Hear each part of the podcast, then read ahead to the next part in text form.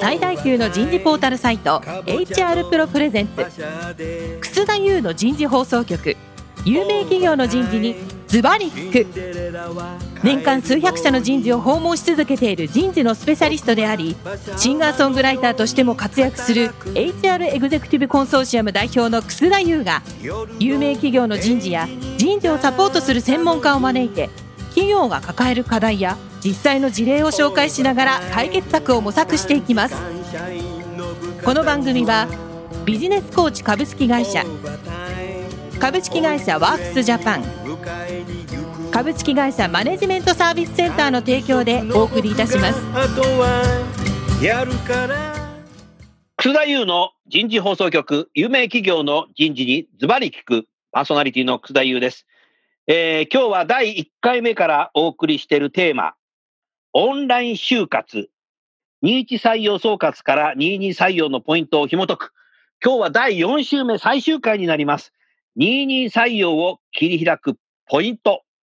早速ですが、ゲストの方をご紹介いたしましょう。株式会社 JCB 人事部採用研修グループ次長の村田直人さんです。村田さん、最終回になりますが、どうぞよろしくお願いいたします。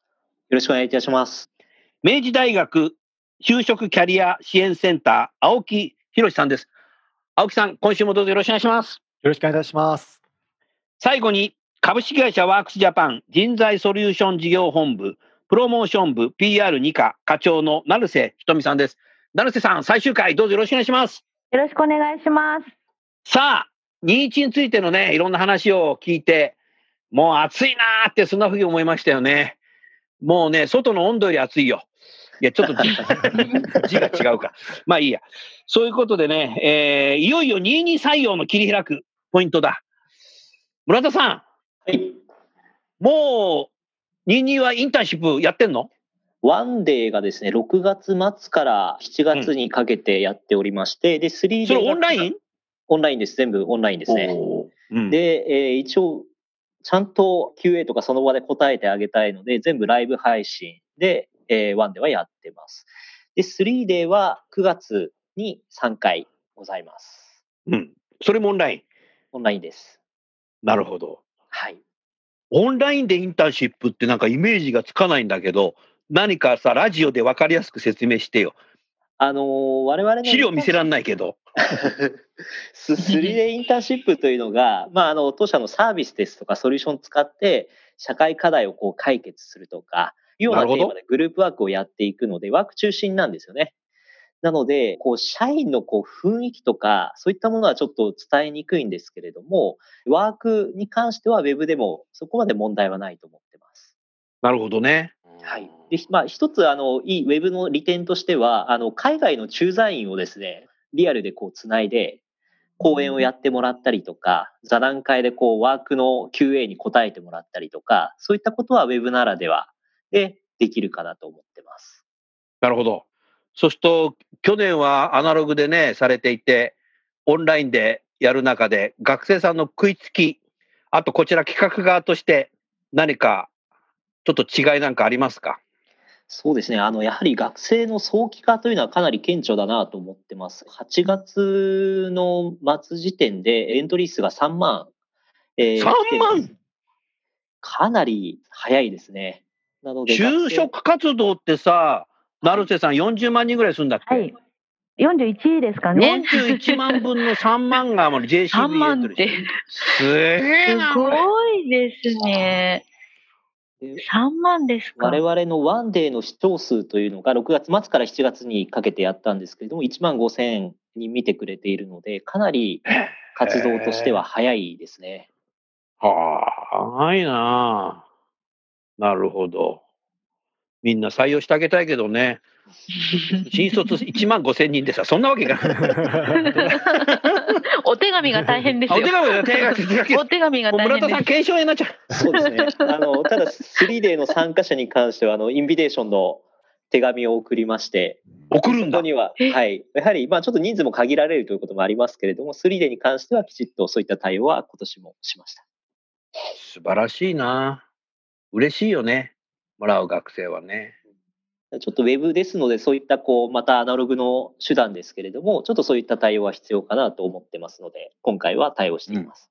うん、青木さん、明治大学とキャリアセンターさんとしてさ、企業のこのオンラインのインターンシップ、はい、一言物申して、どう？一言物申して。まあ、こういった状況なので、まあ、そのこうオンライン等でこう工夫いただきながら、こう学生に対して、そういったこう業界とか企業理解を深める場として、あのご提供いただいているっていうのは、非常にまあありがたい機会なのかなとは思っておりますし、まあ、学生としてもですね、やっぱ今、非常にやっぱ22卒、不安感がすごい高まっていて、何か今動かなきゃいけない、インターンやっぱり行きたいっていう学生も非常に増えてきてるんですね。そういった中では、まあ、オンラインで、まあ、ちょっとこう対面ほどはもしかしたらこう人数も絞らざるを得ない状況もあるかと思うんですけども、そういった中で、学生にとってやっぱ多様なこう選択肢をこう作るきっかけ作りとしてはですね、非常にありがたい機会なのかなというのは感じております。はい。うん成瀬さん、今年その22のインターンシップの数って去年より増えてんのかな？減ってんのかな ?22 の、えー、企業の開催ですか、うん、は、えっ、と、例年とさほど変わっていないね、変わってないのね。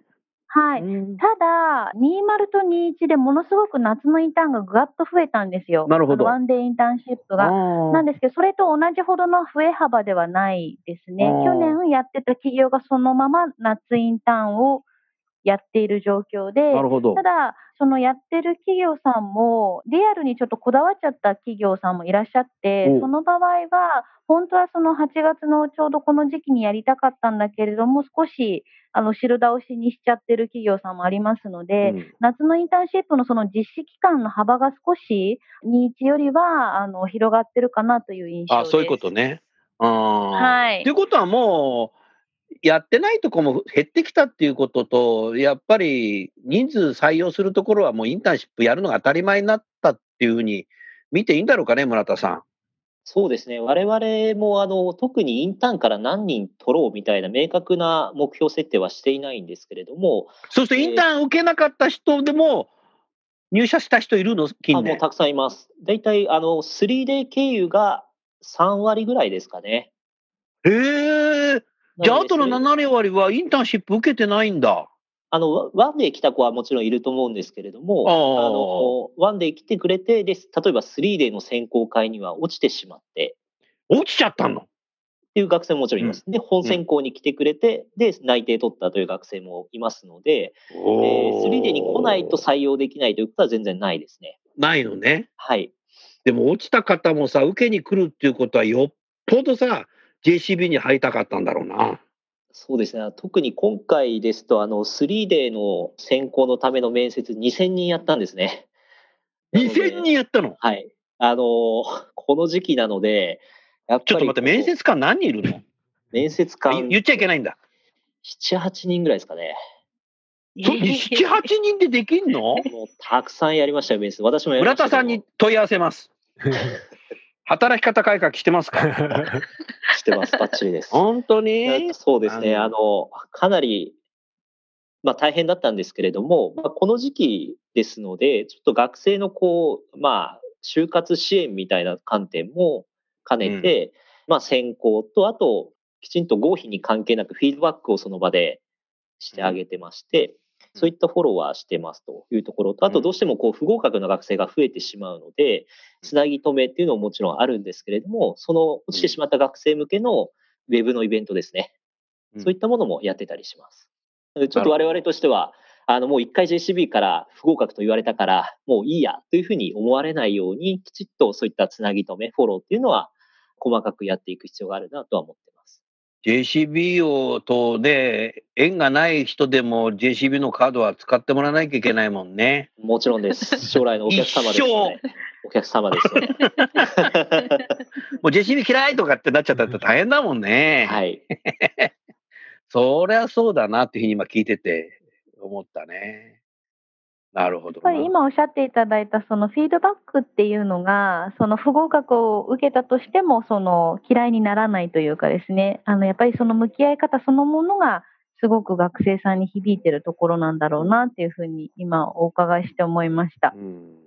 村田さん、あの、はい、青木さんにさ、その22の学生に対して、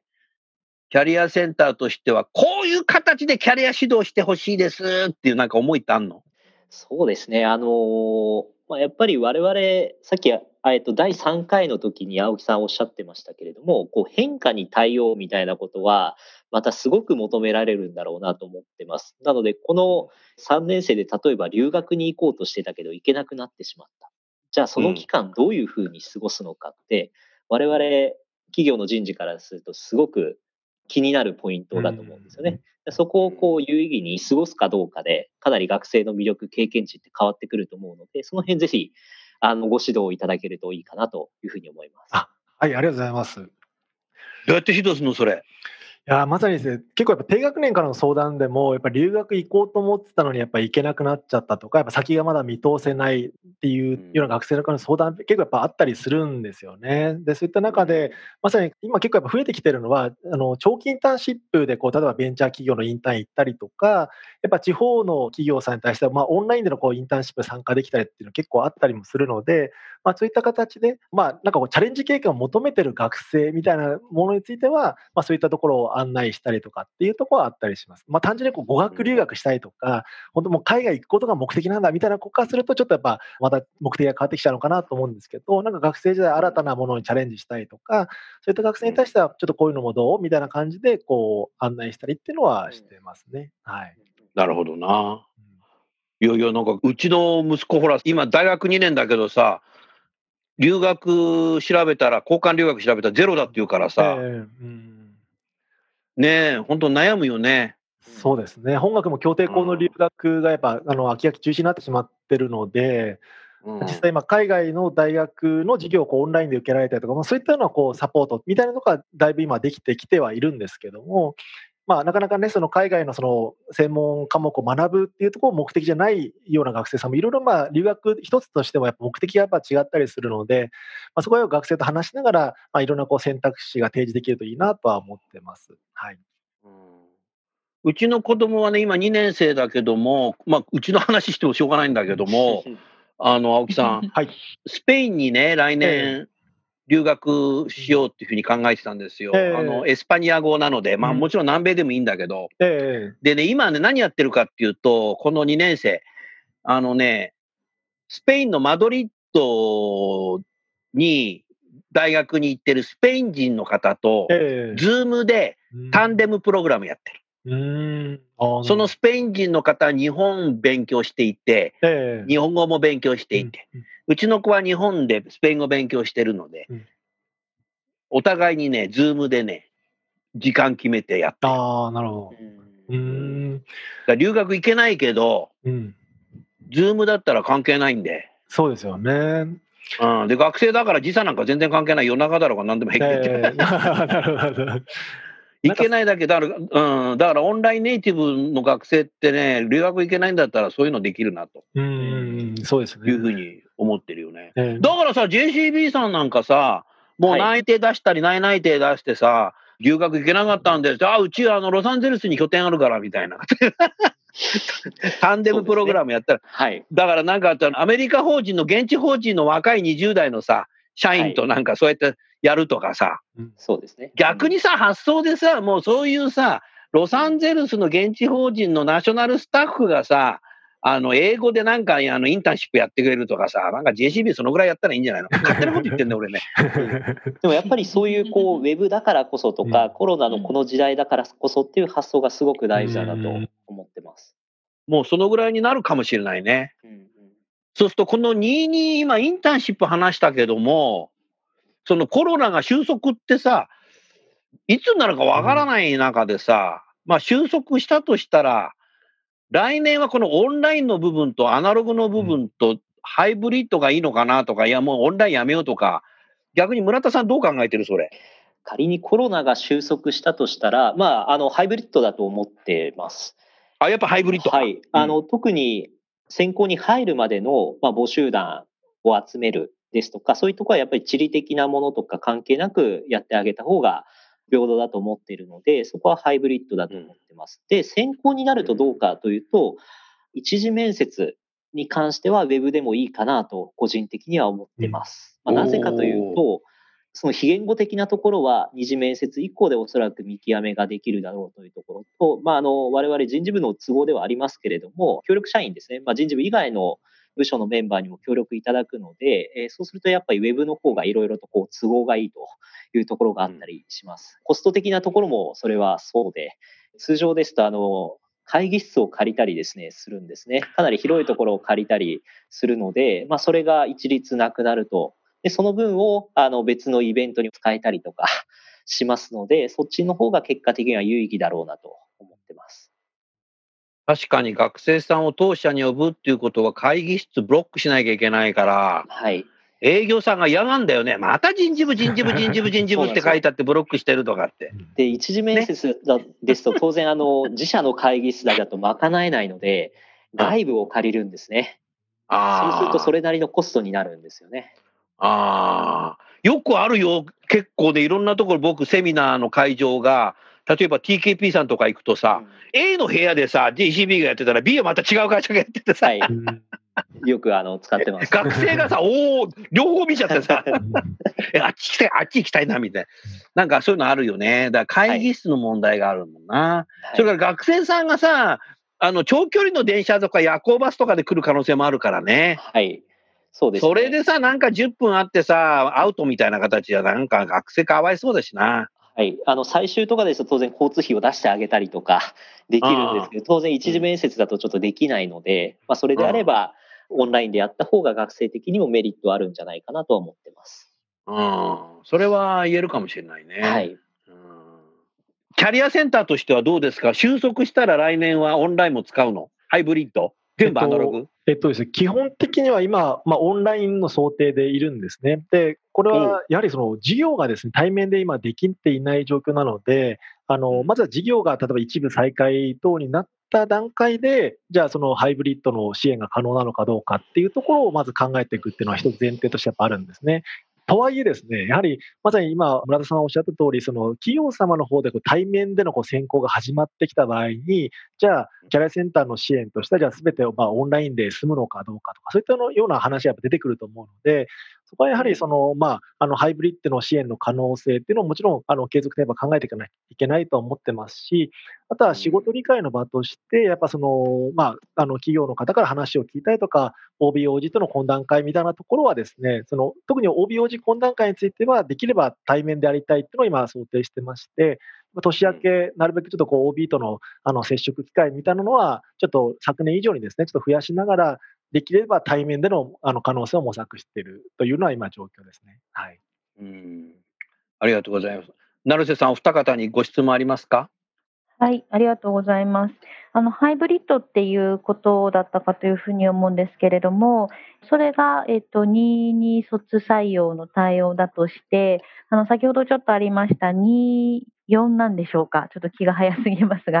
っていうのが、そのオールコデジタルネイティブの子たちに対してだというふうに思うんですが、おそらくその時になると、今のその新卒一括採用とかというそういう枠組みじゃなくて、あの、もうちょっとその枠組みを超えてですね、企業の競争力を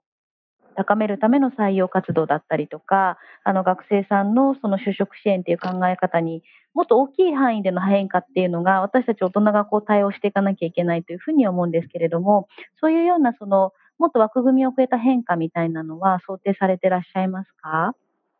そうですね。あの正直申し上げまして、はい、24まで今思考が回ってるかというと正直回っていないですと。ただ、まあ、あの、コロナ規模のあの変化が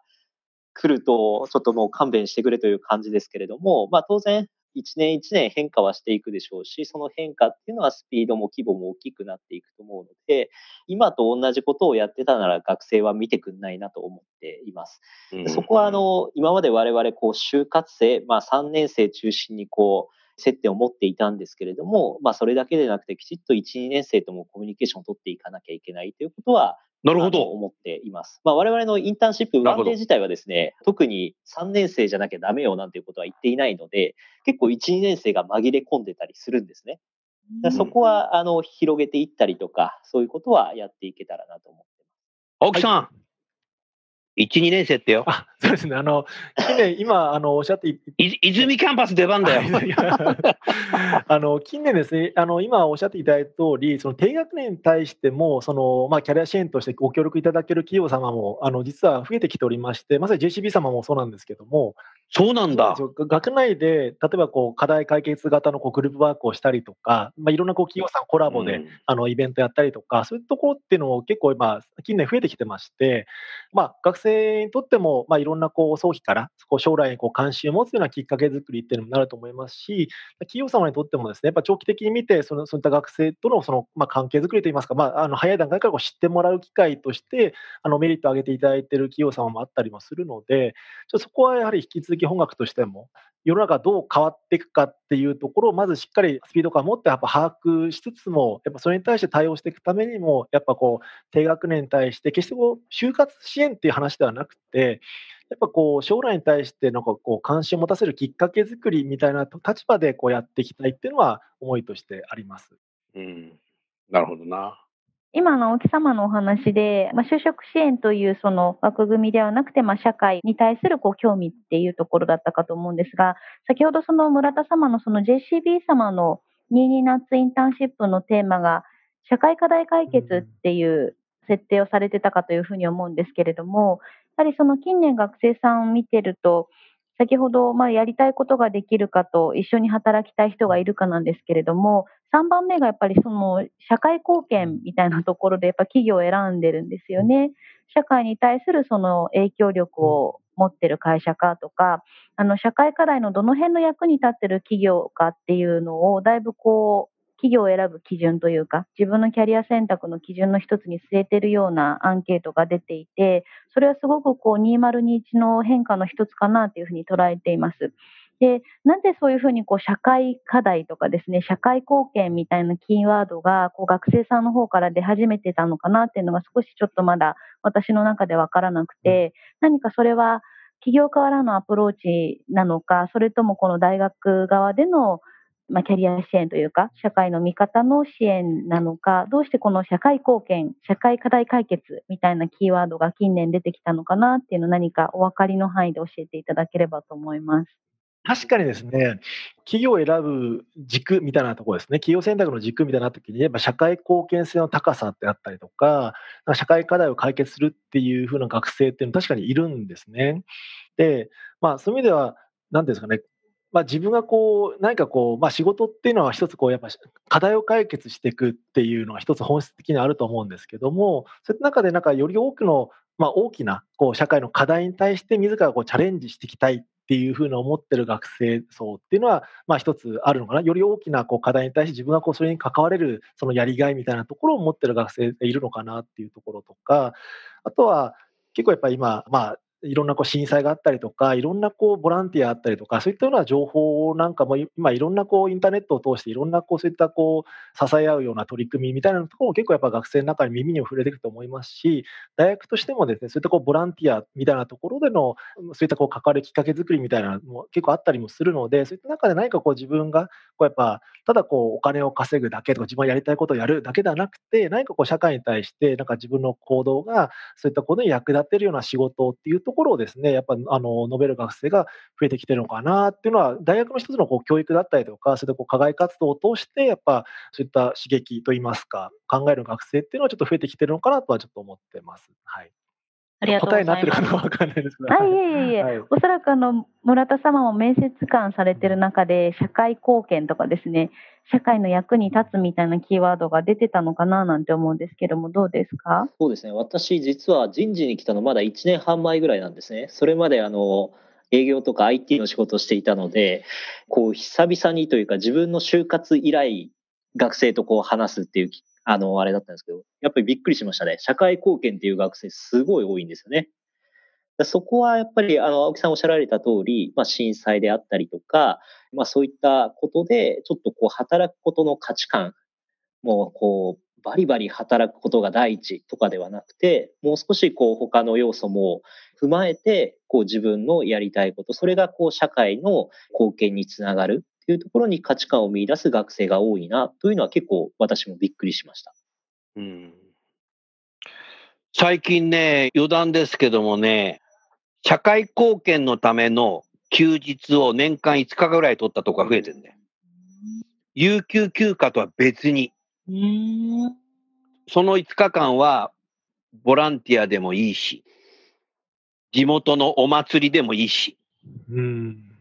商店街のお祭りのくじ引きでもいいし、うん、それが増えてんだよ。年間5日ぐらい渡してるよね。で、そういうのがある企業は、社員がエンゲージメント高い。だから学生も入ってくる社員もそういうのを求めてるし、そういうのがあるといいねっていうふうになるっていう、ね。だから随分なんか時間、なんか変わってきたよね。うん。うん。これはね、やはりね、先進国であるっていうことが一つと、先ほどから言ってたけど、震災がさ、起きるじゃない。いろいろ。もう台風でさ、鉄塔が倒れちゃったりとかさ、水浸しになっちゃうとかさ、なんだあんな日本はあの信濃川とか決壊しちゃうんだみたいな。日本全部なんか水浸しになっちゃうんじゃないか。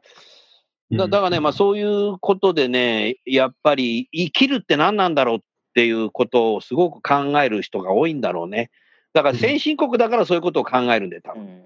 その今、事業としてもですね、やっぱこう講義形式でこう教室でやる事業だけではなくて、やっぱ実践的なこう講義っていうのは非常に増えてきてるんですね。なるほど。そういった中では、やっぱ地方に行って、あの地域復興であったりとか、そういったようなこう人とのこう触れ合いだったりとか、例えば地域の課題だったりとか、まあ、今、商店街をどう盛り上げるかとか、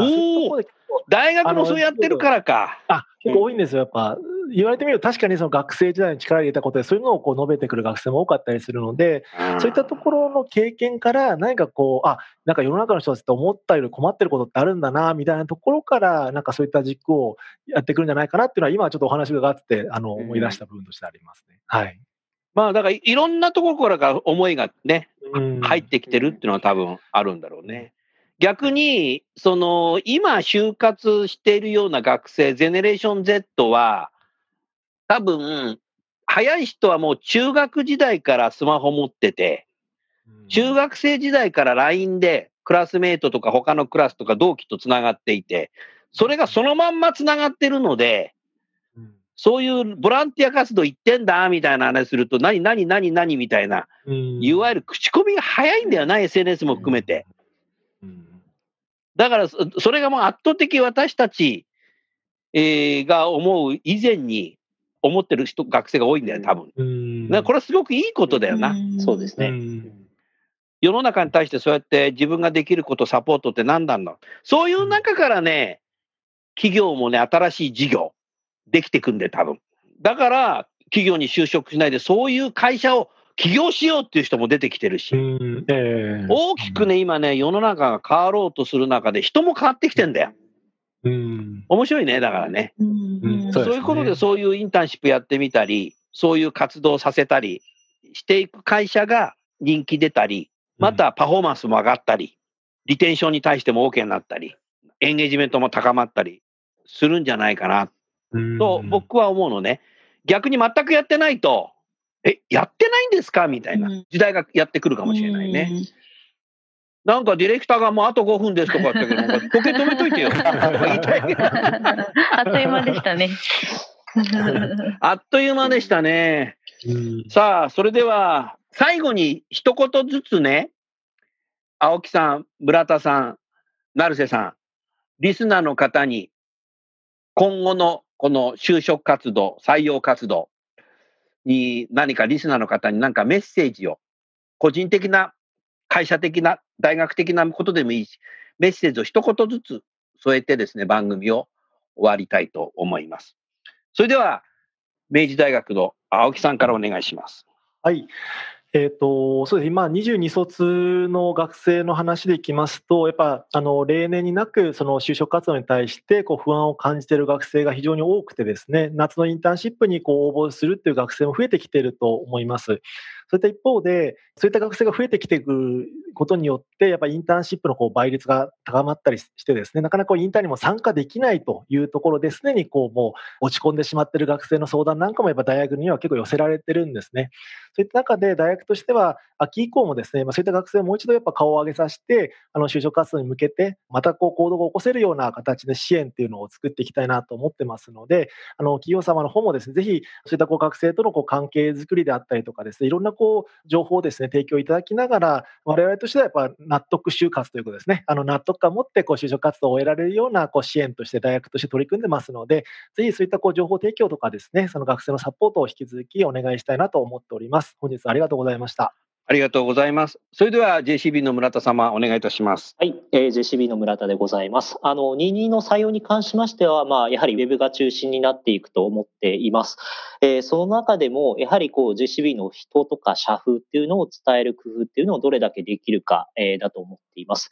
えー、我々 JCB だけでできることってやっぱり限りがあると思ってますので、例えば他の企業様とコラボレーションしてまた新しいことができないかとか、面白い取り組みができないか、なんていうこともぜひ考えていきたいと思ってますので、ぜひリスナーの企業の皆様も一緒に協力して新しいことができたらなと思っています。本日はありがとうございました。ありがとうございました。それでは最後にワークスジャパンの成瀬さんお願いいたします。はい、ワークスジャパンの成瀬です。本日ありがとうございました。えっと、今回お二方のお話をお伺いしまして、やはりその私たちワークスジャパンの存在価値としては、え企業と学生さんの間を取り持つこのコミュニケーション設計をご提案していく企業なんだろうなというふうに思いました。ご指摘いただいた通り、その今回のこの変化というのを私たち自身がきちんと捉えてですね、どういうふうなコミュニケーション設計をすれば、ここで働くことの価値共有が学生さんと企業さんで図られるんだろうというのを、私たち自身もスピード感を持ってご提案していかなきゃいけないなというふうに思ってまいりましたので、すごくこう刺激をいただいた回でした。ありがとうございました。はい、それではですね、時間になりましたので、番組を終わりたいと思います。えー、リスナーの皆さん4回にわたってお送りしましたけど、いかがだったでしょうか？もうますますですね、この採用活動はですね、戦略的にこうなってきたなというふうに思いますね。もうですから、知恵比べになってるなということだと思います。もう単なるカレンダー通りにこなしてればいいっていう時代じゃないなというふうに思ってますので、かなりやっぱりこう優秀な人が仕事を当たらないともう難しいなというふうに思いました。まあそういう中で村田さんとか青木さんとか僕はね、本当にね、素晴らしいなと思いましたので、ぜひぜひいい大学にしてほしいし、いい会社にしていっていただければいいかなと思います。それから最後にね、お話しされてたけど、ワークジャパンさんのサポートの価値っていうのが、ますます僕は高まってるなという、そんなふうに思いましたので、引き続きですね、番組の方皆さんお聞きいただければいいかなと思います。それでは最後にゲストの方をご紹介して番組を終わりましょう。JCB の村田さん、明治大学の青木さん、ワークジャパンの成瀬さん、4回にわたりどうもありがとうございました。ありがとうございました。